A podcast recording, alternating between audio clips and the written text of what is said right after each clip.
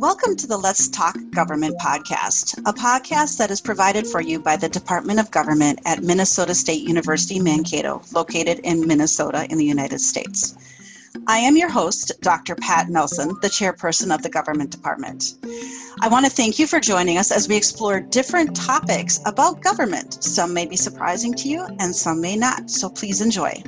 Welcome to episode four of the Let's Talk Government podcast. Today, we are going to discuss U.S. foreign policy, how the world views us. I'm joined by Dr. Abdallah Battah, Dr. Tom Inglot, and Dr. Jackie Vieceli from the International Relations Program at Minnesota State University, Mankato. Dr. Abdallah Battah is in his 27th year as an associate professor in the Political Science and International Relations programs at Minnesota State University, Mankato. His research focuses on international relations theory, international political economy, international conflict resolution, Middle East politics, and comparative politics. Dr. Tom Inglot is in his 25th year as a professor in the Political Science and International Relations program at Minnesota State University Mankato. He currently serves as the International Relations Program Director and is a distinguished faculty scholar. His research areas of interest include Central and Eastern Europe comparatives social policy, welfare state, comparative democratization, comparative political economy, and international relations. Dr. Jackie Vieceli served 32 years in the international relations and political programs at Minnesota State University Mankato and is now a faculty emerita. She is a past program director for the International Relations Program and chaired the Kessel Memorial Lecture. Her areas of interest are ethics, human rights, international relations, and African politics. So, Dr. Inglot, I'd like to start with you. What is the perception of the United States in the rest of the world? First of all, thank you for um, organizing this podcast, and it's a pleasure to discuss those issues. And I would like to start by saying that when we want to understand how people view us today, by us meaning, meaning the United States, and in many people's minds, they kind of combine the opinion of the government and, and the country as a whole. Uh, we need to start by uh, thinking what that perception was like before these recent events, before the Trump administration, before COVID-19. I think that the world was pretty much divided into different regions and countries, and some of them had a very, uh, you know, um, I would say, I wouldn't say exaggerated, but overly optimistic view of what the United States uh, stood for and represented. And other countries were on the opposite spectrum. And I give the two examples in my classes when I teach European politics. I ask students if they know which country uh, consistently, I see before COVID, before Trump, was the most friendly toward the United States, and they're all surprised when I say Poland, because it always comes up first, and that's for historical reasons. And there are other countries, of course, like the UK and so on. But on the opposite side of the spectrum is also a little known country in Europe, one of the smallest, but very important historically, that's Greece. And it's also for historical reasons going all the way to the communist uprising after World War II against uh, uh, Eh, you know, the Western Alliance and the United States also supported the military regime and so forth. So there's lots of historical reasons and also perceptions, misperceptions, the baggage that still existed before all this happened. But what happened with Trump and, and COVID, and especially COVID acceler- accelerated everything. First of all, a lot of shock and disbelief. So even people who did not like us, like Latin American populations, largely also had grievances going back to the Cold War and so on. But the Russians, you know, they're all baffled by um, contradictory statements, by faulty policies, by news coming from the United States about uh, one direction in policy one day and completely opposite the other. So I would say that confusion is a good word to, uh, to uh, summarize it. And also disbelief. And um, uh, that is also uh, the perception, which is, uh, like I said, was initially ambivalent and now it's becoming more hostile in countries. We have to see this against the background of also misinformation and uh, misunderstanding of the United States. I discovered a long time ago, talking to a lot of people around the world, that people had the image of the country that had little to do with reality. When you ask specific questions about the US and you convey information, it's either not believed or people can't relate to it because they don't follow the details about our country. And then they have this image of the US, what should be in their mind, and they stick to it. They don't challenge it, right? So that's the, that's the problem. Still continues, but now they are getting more information because the US is, is acting in a very strange way, according to everybody, and they're getting even more confused, right?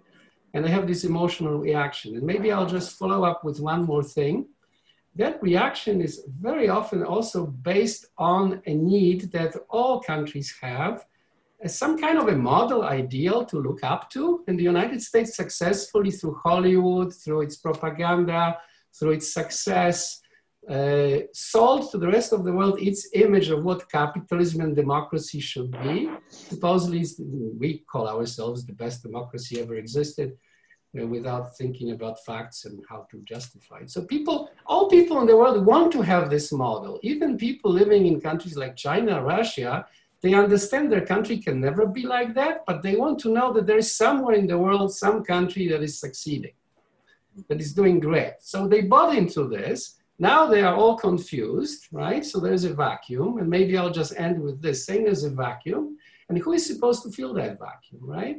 They are looking around and said, the United States is collapsing, well, maybe election will change and maybe they'll still fix it. There's still that faint hope, but it's fading. But then they look around and what's there? Oh, China is there. What, what about China? China is really powerful, economically impressive. They're making money, they're becoming rich, but do they really want to be like China? Does China really want the world to be like them? They're not trying that hard. They don't have this tradition. So people are completely bewildered. They are all confused. You said, well, can't be that bad in the United States because if that image disappears, we have nothing left. Well, that's a great point about it almost being a vacuum and, and having other countries look up, having like a model to look at. So, Dr. Battah, what are your thoughts on this? Well, I think, you know, beginning with the Middle East, I think, uh, you know, there is a bit of background there, and probably it should begin with the George W. Bush administration and its aggressive war in Iraq are quite disruptive in the region. And things uh, kind of improved a little bit under uh, Obama, uh, perhaps not to the heights they were under the Clinton administration, however, uh, but certainly they uh, have gone down dramatically under the Trump administration. This is pretty much is what we see else in the world, although they're not as affected by the policies of the United States in the Middle East.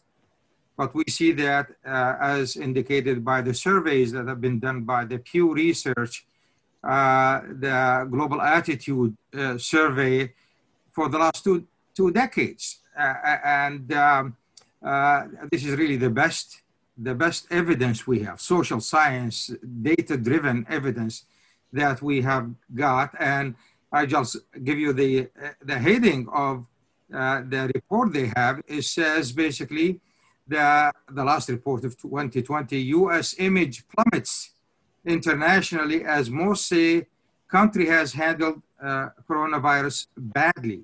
But you could also add to it other things, not just the coronavirus. Um, a number of things that could certainly be added to that. The record on human rights, for example, even in the United States. Uh, and the survey did not include the protests that uh, connects with the, that connect with the Floyd uh, and other cases in the United States, but nevertheless, very, uh, very damaging, uh, you know, um, impact these have had in terms of the perception. You could add to it, you know, the perhaps the rhetoric of the president of the United States. So, unlike what we have seen in decades past, historically, I mean, they're really without without any precedent. Very divisive, very uh, corrosive sort of uh, uh, uh you know language that he uses. Uh, very disruptive uh, style and and language, even incendiary even incendiary. And we see that domestically, obviously. Uh, and we see that essentially his uh, America First, which, uh, you know, at face value sounds like it's isolationist, but truly it is about Trump. It's a Trump first, period. It's not so much America in the equation.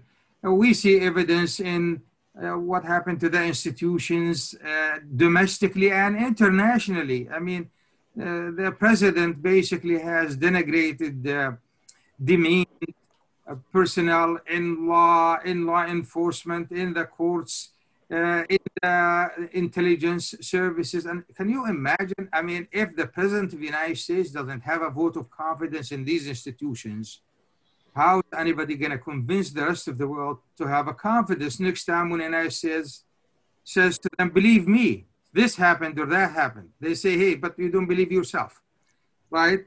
And uh, Corona, I mean, Corona, you know, the incompetence that has been shown, the White House is infested with Corona. Uh, it leads the world in terms of the number of cases, the number of deaths. Uh, and again, you know, in terms of uh, I guess I already mentioned. I remember Reagan when he used to talk about the United States being a city upon the hill. Everybody looks up to United States. We don't, we're not seeing that anymore. People say, what? What are you talking about? The United States doesn't promote human rights within its own uh, boundaries. Economically, the survey, the Pew Research survey says uh, all of the countries surveyed except Japan and South Korea, think it is Japan the leader, not United States. And that matters. It has, it translates uh, into tangible uh, benefits. We have basically, and as established in the survey, in this one and previous ones, that uh, the perception and the confidence in the US president goes hand in hand, in tandem with the perception of the United States. If it is up, then the perception of the United States is up. And if it is down, it goes down. We saw that, for example, I could bring attention to earlier surveys in 2010, for example, the Pew Research uh, had a survey of the perception of the United States and Obama, and they said, well, this was the time when there was Obama mania, basically. Uh, more popular abroad than at home on, uh, uh on a global, uh, the, glo the global image. And the United States benefits from that as a close quotation of that, of that heading. I, I think that really is telling, uh, when it comes to a number of indicators, the perceptions that the Pew find, whether it's racial injustice or justice or human rights, uh, whether the United States is a, a, global leader, whether there is a confidence in the United States president to do, to be a global leader, again, all of those indicators are really down. Sadly, and I'm sad to say, they are they are down at a low point. Well, Dr. Vieceli, you were laughing a little bit there. What are your ideas on this on this thought about our perception outside the the United States? Well, uh, in in general, you know, we are referring to the latest uh, Pew research that we have. Uh, uh, poll conducted in 2018 2019 and and then reported out earlier this year and our our overall uh, rating, I, I think of of uh, the Trump administration in the United States was like 30 39 percent approval rating, um, and it it differed. Um, certainly from country to country. Uh, I, I, I think it's lowest maybe in in the Middle East. Uh, certainly low in Latin America. Um, uh, and uh, it, in in Africa, this is quite interesting because uh, given the president's comments about Africa, you know, uh, one one would think that the the ratings would be extremely low. Um, and actually uh, our our ratings in in Africa or or the perception in Africa we may have benefited a little bit from the fact that Trump is not interested in Africa um, other than making some disparaging comments. You know the the first lady has visited uh, the continent but uh, uh, Trump is really not interested in Africa. Um, there is a, an initiative called Prosper Africa, which you know is uh, an attempt to um, again stimulate uh, economic development and get various uh, uh, American African partnerships going and, and so on. But uh, a lot of the policies have been continued from the Obama administration. Um, and some of the um, uh, analysis uh, uh, from the Council on Foreign Relations, and I was looking at some analysis uh, from um, uh, one of the correspondents in Jeune Afrique. Uh, they're saying diplomats, U.S. diplomats in Africa, probably have more freedom in many ways than diplomats in in Europe um, you know, because of the fact that the, the Trump administration doesn't particularly care. Um, but there are some rough spots. Watch Ethiopia uh, at this point. Ethiopia, of course, has been very uh, instrumental. Um, uh, critics might say a lieutenant of the United States in in AFRICOM, uh, very uh, much involved with uh, counterterrorism operations and so on. Um, well, there is a uh, project for uh, the Renaissance Dam. Uh, involving Ethiopia, Egypt, and Sudan. and the U.S., I think, in about July, um, cut aid uh, to this project. that's been in, in the works for about a decade because uh, Ethiopia and Egypt uh, have not come to an agreement. Well, you may have been following that. Um, terrible flooding in East Africa now has displaced about a million and a half people. Uh, many think that this this dam uh, would help in the control of this kind of flooding, which is related to climate change, and you know we certainly can go there. Um, and so the Ethiopians are quite uh, irate at this point. We've been a good ally of the United States, and and the United States. Uh, you know, has let us down, uh, pulling the plug on aid to a, a, a good project that would have helped the whole region, and and you know, you can see uh, um, effects of uh, of that right now with climate change related uh, weather disasters, and and of course the U.S. pulling out of the the World Health Organization. Uh, you know, which does critical work uh, around the world. So, um, yeah, uh, you know, hopefully those are a, a couple other examples uh, to look at of uh, the phenomenon that we've we've all been talking about. Thank you. So, Jackie, you actually bring up a good point. Um, oh, Abdallah, you have a you have a comment to add on to that? Well, I mean, I think Jackie mentions the pulling out of the World Health Organization, but this has been a pattern. It's not been the exception, and it indicates that the United States truly has abdicated its uh, leadership. And uh, the World Health Organization is but the latest example. Before that, the mm-hmm. an important landmark treaty uh, the Reagan administration devised with the, uh, the Soviet uh, uh, government in 1987. Again, pulling out of that, pulling out of the Paris Agreement for the climate change, pulling out of the Trans-Pacific Partnership for Trade, um, you know, pulling out of UNESCO uh, completely defunding UNRWA as far as the United States is concerned. The UNDP, the funding for that has been uh, has been cut. Uh, threatening to pull out of uh, NATO, even NATO, threatening to pull out of NATO, um, and of course re- renegotiating NAFTA and others uh, as well, pulling out of the UN Human Rights Council uh, is another one uh, jettisoning uh, the Iran nuclear deal, which everybody thought, well, it was a progress.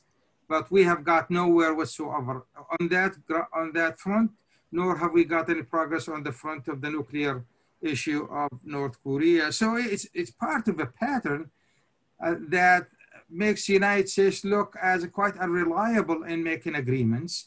And um, you know, uh, uh, uh, because it all depends on the whim of the president of the United States at the time. And we have got basically a president at the time whose whims are quite radical. So, um, Tom, you have some you comments have on this? Yeah. Go yeah, ahead. I just, uh, you know, because we are trying to link now US foreign policy with the US perception. I think it's a nice connection mm-hmm. that we are making. So, two points. Uh, first of all, uh, you know, there's a certain, you know, disconnect within this administration because the United States is so much embedded in the in international institution that it's own, of its own creation like NATO, you know, we've been always active at the UN at different levels and so on, international financial institutions. We cannot just quit, it's impossible practically. Uh, so these connections still function, and sometimes they're like um, Dr. Vieceli said in Africa, certain programs just continue because they don't pay attention. And the other side of the story is that this administration would like us to quit all this, but doesn't have a coherent plan how to do it, how to become isolationist, for example. So they do it by um, complete ad hoc, chaotic targeting of certain things once in a while. So it all together creates a pattern, but it's completely uncoordinated and chaotic. Nobody knows where it's going, right? So that's one point. Point number two, and uh, uh, Dr. Battah mentioned, um, uh, you know, connection between presidential policy and how people see us. I see it more as a fluctuation because it's true that started under Bush and even under Reagan. that A lot of people hated us for what we did overseas. But at the same time came Obama and went the opposite direction. So Obama becomes president. Everyone is euphoric. Oh, he's going to make the United States really a great international citizen and this and this and that. And they also got disappointed. And why did they get disappointed? Because most people in the world do not understand and follow and are aware of those long-term trends within our society. When you live here long enough, like I did for almost 40 years, I could see a certain continuum. Regardless of who is president, our society has been continuously turning away from the world. Maybe not a majority yet, but we are close maybe starting with a 10%, now about, I would say 30, 40% of the population would like that to continue in this direction. That includes some former Obama voters as well. We don't like foreign wars, we don't like to spread democracy, we would like all countries take care of their own citizens, we don't like too much immigration, I can go on and on and on with all these policy issues. So, but at the same time, for example, Europeans and others, when they see us, they don't see that there is a global trend which they are part of. They don't want the United States to become just like them, and they see in their own societies exactly the same thing, which is exaggerated by social media, lack of paying attention to the news, and so on, conspiracy theories, all that stuff. But every country, if you take it by one by one, has the same exact set of uh, ideas and values, isolationist tendencies and ethnic chauvinism, nationalism, you find it everywhere. You name the country, they have it. The problem is, it's maybe the difference is that the US has more people like that now, probably in the population that they do, but there's a global disease, I would call it, of people becoming much more inward looking. Good point. And people don't see that connection very often. So especially if you don't travel, you don't see that connection if yeah. you mm-hmm. only stay within the United States. All right. Well, so you guys are actually bringing up fairly interesting concepts here. So we've talked about like the general perception. Um, maybe let's dive in a little bit more about our government perception and why is it important um, our relations with other governments outside the United States, not just the pu- public perception, but the perception of the government and how much maybe that has changed. Uh, for ex- yeah, go ahead, uh, Dr. Battah. Well, I, I, think it is very important because, first of all, uh, United States has been uh, the leader of the world, not just the free world, for all of those decades. Everybody looks toward the United States to take the lead. And the United States has been all too happy to jump in and take the lead. And, uh, but the United States is nowadays not only has uh, abdicated uh, that responsibility, if you will, but has become the world's number one disruptor. And uh, mm-hmm. it is true. I mean, you cannot really characterize the politics of the Trump administration by anything other than that. And I think that also mirrors what he's doing uh, domestically. But just, you know, consider the case of pushing Jerusalem as the capital uh, of Israel, while at the same time claiming to be Uh, uh, pushing toward peace, which is, of course, exactly the contrary. There has been a world a consensus on that issue. In fact, in fact, after he announced this one, the Security Council, where the United States holds a veto power and is one of five permanent members and one of 15, basically, essentially condemned the move by the United States because it goes thoroughly against the international consensus. So a resolution passed, uh, I'm sorry, was in, a draft resolution was introduced. The United States vetoed that, and it was one United States with its veto against 14. The rest of the those who sit in the Security Council. This is an international consensus. Uh, I mentioned the climate and the trade and all of those others. These have been built over decades. Uh, the it, it, trade, uh, uh, the nuclear agreement with Iran has come after you know, uh, a lot of effort and a lot of work. So I, I think one of the things that's important to realize is that we academicians talk about determinants of foreign policy, and we say there's a list on the external side and the international system and power, and you know, a number of them. And then we say, well, domestically, there's a number of them, you know, structure and style of government is. Well, one thing stands out about the style uh, in this administration, which is basically uh, President Trump and his, uh, shall I say, idiosyncrasies. He doesn't even listen to advisors. He has suspicion of the experts. He has suspicion of the, um, the bureaucracies to such a point that his close advisors, Secretary of Defense, Secretary of the State, Chief of the Staff, National Security Advisors, two of them, uh, basically said he is, he constitutes a danger to the national interest of the mm-hmm. United States. So if that is the situation with the President of the United States, well, think, look at it from the outside. What, what is the rest of the world seeing? Chaos. And basically a, a, a superpower with a lot of might, a lot of power, a lot of wealth is basically run by this person who is well suited for a different kind of government, a totalitarian government. He would be well suited for that. I mean, I, I think of him, I, my background is the Middle East. I say, boy, he would make a great king in, in, in, in, the Middle East. he would just make a great president because that's what the Middle East is accustomed to. You know, just something like that. But in terms of a, a, a country like the United States, the greatest democracy in the world, the most powerful nation on earth, it's an oddity to look at what is taking place, and there is a void of leadership, and it does cost. There is a cost there that has yet to be, um, you know, uh, accounted for. Well, we better watch out, Dr. Battah, because if we see a tweet that I should be king because uh, Dr. Battah says so on the podcast, we'll know where that came from. Right? Uh, right. Dr. Vieceli, you have yeah. a comment there? Yeah, I I think uh, you know it, John Bolton. I think has has really put his finger on a good part of our problem. Um, and you know, if you read his book in in the room where it happened, uh, you know what he portrays is is an administration without a plan. And you look at all the turnover in the administration. Um, and you know, I think the the, the COVID uh, pandemic really has pointed up uh, something critical as well as climate change, and and that is that we have these severe global problems.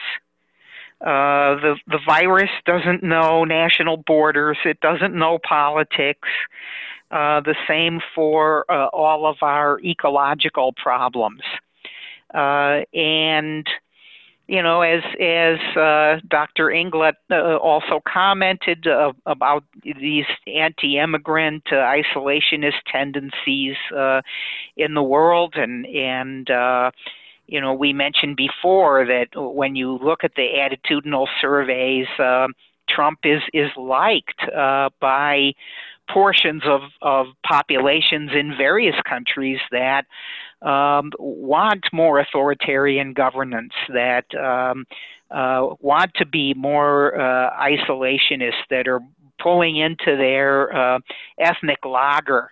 Um, and we're facing this at a time when I would say if if we do not reach more consensus as a global community, if we do not assist each other, uh, then you know the reputed saying of Benjamin Franklin is is going to be the case. If we don't hang together, we will surely all hang separately. Uh, and um, that's another reason why I think that the, the, way that this administration is going is so very unfortunate because we don't have much time left. Um, and and again, I mean, we could talk about the attitude toward science, the attitude toward experts, uh, the the rejection of facts for uh, so-called alternative facts. Uh, I think all of these things are related, and and uh, and the consequences uh, potentially are, I think, are catastrophic. Thank you. Dr. Inglot, how about you? What are your thoughts on this? I, I, my thoughts, you know, just coming off that a little bit. I think that during the uh, just um, uh, during their last uh, vice presidential debate, which was pretty boring uh, for many people, there's one thing that kind of stuck in my mind that Kamala Harris said, uh, kind of pointing to the Trump administration that foreign policy is about relationships. And I think it was a very good comment that I think most people would understand. So uh, uh, Trump, you know, when he came on the scene as a U.S. president and, and, foreign policy leader, uh, many leaders in the world thought, well, he's not traditional. It's going to be a different situation. He's a transactional deal maker, all that stuff. Uh, they, they thought they knew about him. And they said, oh, maybe on the individual level, I can make a great deal with him for my country or for my interests we don't have to look far. It's almost every leader was thinking that. Shinzo Abe in Japan thought he's going to negotiate a great deal. Uh, Boris Johnson, a special trade deal when he quits the European Union. Uh, Bolsonaro in Brazil, he's going to be my great friend who will help me because I'm thinking like him. Uh, Macron, France, threw a parade for him, military parade. You can go on and on and on, you know, even the Chinese president of it. By now, if you ask any one of them, including even North Korean dictator, they'll tell you that they're utterly disappointed and they don't want to have anything to do with the guy. Okay? And he became like Putin in the old days when he was invited to Australia and uh, attended one breakfast. Nobody wanted to sit at the table with him. Trump is not now welcome or invited anywhere. They didn't want to come here for his meeting, so he's shunned by the world. So that's the biggest problem that we face. So what's the world reaction to it, right? We can ask, so what? Other countries are beginning to contemplate and some experts, I saw a discussion between a British and a German expert on this, on foreign policy, and they said, well, this opens a chance for us. We've been always in the coattails of the United States following it. Now we can lead. Europe is the next largest, if it, they work together, economy and power in the world after the United States. Some people say economically it's bigger now. The problem, of course, is Europe is not a country, right? So they have to act together. But there are two countries in Europe with great ambition, France and Germany, that want to make Europe a counterweight to the US. And what they are doing, for example, negotiating with China. At the same time, we are not. So we are blasting China for the virus, for this and that. They're stepping into that vacuum and negotiating their own deal because they believe they cannot deal with the world without cooperation with China. And China is making concessions. They just announced they'll do some uh, clean energy by the year 2060. So they are trying to, to negotiate with other countries. My belief is that the Chinese are very open to negotiation, but now there's nobody to push them because they are not afraid of the US. They just laugh at it and ignore it. Okay, and then finally, I want to end up on a more uh, pessimistic note because Dr. Vieceli mentioned, you know, uh, problems with um, uh, not trusting science and climate and other things. Dr. Battah is worried about the Middle East, but look at what's happening around the world. All experts in international relations have argued for a long time that now we don't have state-to-state wars anymore. The world has been safe because of the United States building these institutions. We have more civil conflict. So the war was there, but it was a different kind of war. But look around what's happening today. Armenia and Azerbaijan are in a real war, like in the old times, you know, between countries uh, over boundaries. So a lot of conflicts are opening up in front of our eyes, and there's nobody to lead to stop it and make peace. That's where the United States played such a pivotal role. And we see things unravel in a very dangerous way on many fronts. Going off of that, uh, Dr. Inglot, and we'll get to you in a second there, Dr. Battah, how much have we, well, we have seen unprecedented uh, numbers of career diplomats and career professionals mm-hmm. in the State Department leave leave um, during the Trump administration. And we know that although the president is the figurehead of the United States, that the real work in international relations happens in the State Department. Uh, what are your guys' thoughts on how much that's had that has impacted our relationships? Is the leaving? On, on yep, go ahead. Because I had a chance. I was invited to a State Department meeting on immigration and uh, on migration and uh, social conditions in Europe. That was back in 2016. I was sitting at the table with some of the people who were at the European desk, European and um, Eurasian relations and things like that in Russia. And I sat with some of these people and discussed things. And one of them was sitting at the table in front of me, and he was not an ethnic immigrant or anybody like that. And he told me, uh, maybe you should, we should put, do you speak Polish? Maybe you can switch to Polish and, and converse in Polish. And I was completely stuck, you know. I mean, struck by the fact, you know, the people knew several languages. They were so well versed in everything. And more importantly than anything, they were there because they are passionate about the world and about the United States engagement and democracy. They didn't go there for money. Washington is an expensive place to live. They don't make much money. The life is disrupted all the time. It's a very demanding job. But I met personally, even young students going into that profession dedicated young Americans who made a difference as individuals, and State Department is full of them. Now they're all quitting. It is not new phenomenon because uh, our culture has never rewarded such people. We push them into business careers. Many of them quit because they couldn't financially handle it. But still, we have many still going there uh, since uh, you know the time of the Cold War. it continued. That this uh, place attracted the most uh, fantastic talent in this country. And now it's almost completely gone. Nobody wants to work there. There's awful uh, condition, working conditions and atmosphere under Pompeo. He's just a political operative, you know. And we complained about the uh, former, you know, um, uh, secretaries of state, you know, there who had no experience and were, you know, but now they're writing books and they are themselves dismayed about about this whole mess. So, you know, it's it's the worst it's ever been. I'm very pessimistic about the future. Dr. Battah, I'm sorry I cut you off. Go ahead.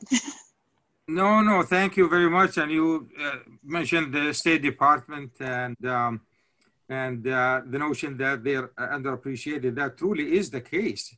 And not only that, their, their work is underappreciated, they're, it's ignored because the White House, the Trump basically operates foreign policy as he does domestic policy by tweets.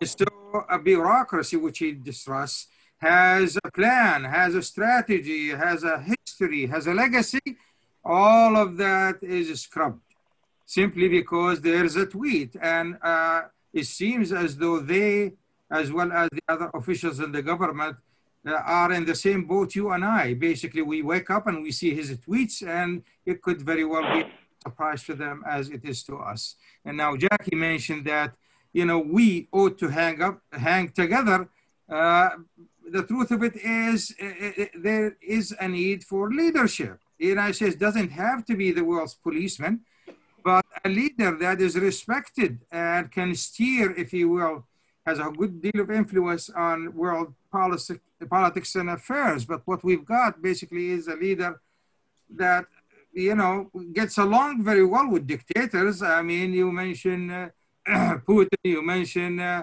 Jong Un, you mentioned uh, Xi, you mentioned Narendra, you mentioned uh, Sisi, uh, the Crown Prince of Saudi Arabia, Erdogan. I mean, you name it. Those he gets along with, they confront him and he backs down.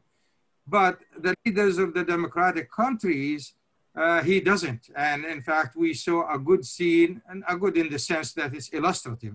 Uh, in the 70th uh, NATO meeting Uh, in uh, the UK, where essentially the other leaders were poking fun on him. Uh, and ultimately he had to leave uh, uh, that, you know, that the summit two days in advance. I mean, you know, and you know things reached very very low. I mean, and we see him how he treats other leaders. If the country is weak and the leader is weak, he treats him like he's a subordinate. And we saw, for example, how he treated um, how he treated um, uh, uh, Prime Minister of Montenegro, uh, the president of Poland, when he was signing a strategic partnership. It stood as though he was an aide to him.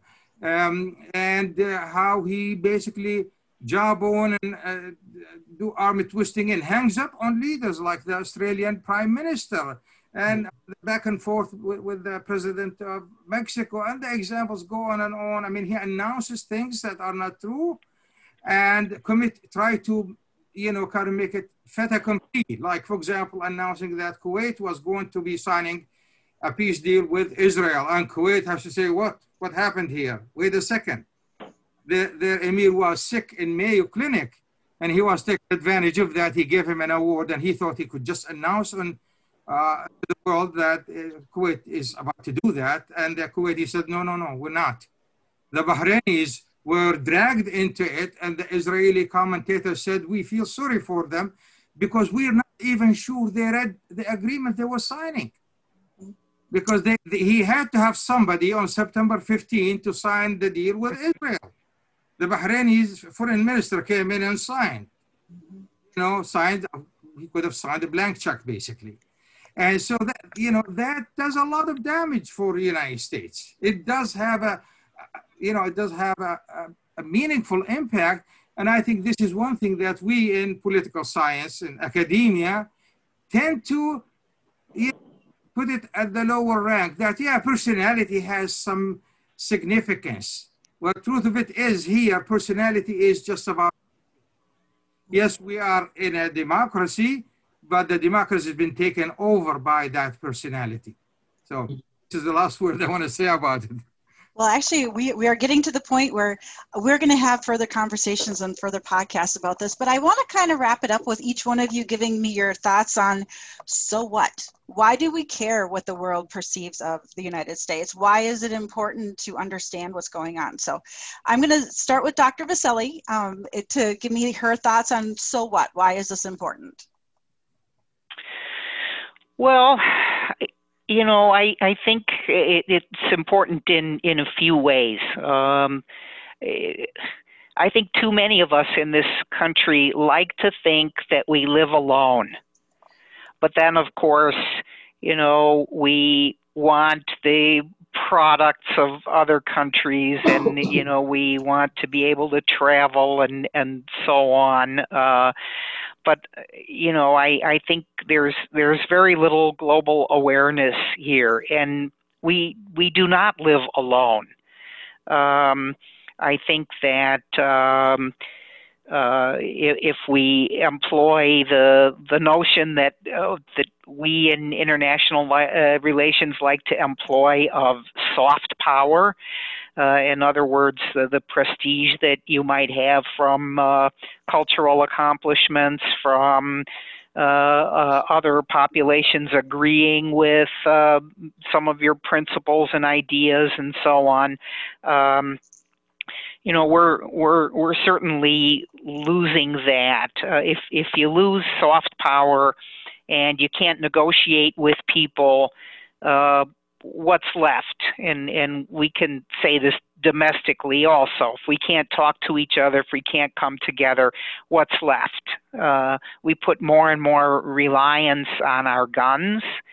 Uh, and uh, again, you know, we uh, are are seeing more and more calls from civil society here uh, reallocate funds uh, away from military, away from policing, away from the coercive apparatus, take care of the problems uh, that we have in society. Um, but if we have a situation where you know we've abdicated uh, leadership, we've abdicated uh, negotiation, and so on. Um, then you know we're putting ourselves in a position where uh, w- w- what do we do? Just rely on militarizing ourselves more and more and more. Um, I think that's uh, uh, that's that's a problem. Um, I, I don't want to see a world in which uh, human rights are, are even less secure. I, I think, uh, you know, the, the struggle for meaningful human rights uh, in, in the world is always very uphill, uh, and it's gotten much worse. Uh, and we don't think about this in, in this country because um, uh, the majority, anyway, uh, don't expect that they they would ever be in a, a prison cell uh, um, wrongfully arrested. They don't expect they would ever be tortured. They don't expect they would ever be killed. Um, uh, again, you know, just listen to the, the life experience of so many people uh, around the world. Uh, and uh, um, uh, again, you know, I I I think it matters uh, a great deal um, for the very lives of many many human beings, but we don't see it. Thank you. Thank you, Dr. Inglot. What are your thoughts? Yeah, I, I fully agree on what Jackie just said, and it's um, you know the, the main point is that all these institutions the United States helped build around the world you know, it took uh, uh, two world wars and a huge uh, loss of life and so much time to build them, they cannot be easily replaced by anybody in such a short period of time. And all that potential now is kind of fizzling away. I'm not just talking about, you know, uh, Trump or the president doing this or that, but I'm talking about uh, many American people, experts, uh, institutions, universities that work so hard to contribute not to only this country, but the rest of the world in so many areas. Look at public health you know, countries looked up to us to give them guidance on public health. We have the best experts like Dr. Fauci and others. And you know what's happening? We are now, you know, in complete disarray, and other countries are actually using our own inventions in public health, health to do much better with COVID than we are. So things are unraveling on all these different fronts, and uh, that's a big disappointment because all this potential without um, government policy that will encourage and mobilize these resources to benefit the whole world. And we have so much to offer, and we've always had. That's a big disappointment. And then a second point, um, what Abdallah just said about those leaders and, and relations with Trump, you know, uh, those weaker leaders, smaller countries, they've always built, you know, certain relation with the United States in which they were able to sell to their own public uh, the message that there's a benefit coming out of it. Now, he mentioned the president of Poland and uh, Mexico and so forth. They have no choice. They have to be friends with us. They try to make some kind of a deal with Trump, which is a complete disaster on many different fronts. And then the population blames them. They, they don't blame America, they blame them. Oh, they messed up there. So they're becoming weaker. The society is destabilized. And we see so many problems around the world because that relationship has been completely shattered. So it's, it's a big disappointment. Thank you. Dr. Battah, would you like to give us your final thoughts? Yes, I you know would agree that of course uh, perceptions do matter, and they do connect with um, you know um, reactions, uh, concrete reactions by other states, and uh, how they uh, devise their strategies vis-a-vis United States or any administration for that matter. Uh, for instance, uh, United States not uh, uh, living up to the, its international commitments and obligations, give an example to other countries. Why should we? That's what mm-hmm. some would certainly say. United States not aiding its allies that have stood with it. Uh, uh, uh, that means United States doesn't have enough credibility. Why should you be an ally of the United States? take the example of the Kurds in Syria, for example. When Erdogan pressured Um, uh, uh, uh, President Trump. President Trump withdrew U.S. forces there, opened the way for the Turkish forces to enter and create their, you know, their zone. And so the, the, the, Kurds were thrown out of the way, although they were reliable allies against the, mm-hmm. the, in the fight against ISIS. And so what you shouldn't really be, you know, an ally of the United States because you could be thrown under the bus. Uh, in terms of human rights.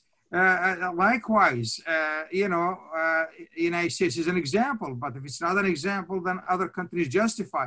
Uh, the best thing that happened for dictators and authoritarian rulers was the election of President Trump, because the, in their countries, their people compare their dictator with the President Trump and say, well, what we've got is not all too bad. Mm-hmm. On the level of corruption. They compare and say, well, we're, we're okay because that's what happened in the best of countries. The United States, take for example. So this is important. For some countries, uh, all you have to do is uh, oblige with the interest not of the United States, but the interest of Israel to get into the United States. And this is very much contrary to what George Washington said in his farewell speech, the, uh, uh cautioning uh, his successors from getting into entangling alliances where they confuse their interest, the national interest of the United States, with the interest of that uh, uh ally. And that's what we are having uh, today. Um, you know, uh, it tells them, hey, look, the best thing that works with the United States is to be confrontational, combative. Look at the example Jong uh, uh, Un, for example, when he was told he was a rocket man, he said, no, you're a, a dotard. And that works. And all of a sudden they're in love. You know, look at the example of Putin, who seems to be intimidating of President Trump. Look at the example of Erdogan or others that can bring a lot of money like the Crown Prince of Saudi Arabia. So he sends uh, uh, our policy uh, uh sends the, all the wrong signals uh, that could certainly be echoed uh, elsewhere in the world. And um, you know, America first. Well, China's first, and Britain will say we're first. Nobody's going to put out and hang together uh, on behalf of the world community to, to, to combat uh, common, you know, common problems, whether it is terrorism or uh, global warming or the other global comments that we talk so much about in international relations. Well, thank you so much. I know we're kind of running out of time. We have already talked about so many things and we have more to discuss in the future. So I look forward to the three of you joining me again on the podcast so we can keep talking about our perception of the world and even after the election, how that may change or may not change our perception. Thank you for listening to this episode of Let's Talk Government.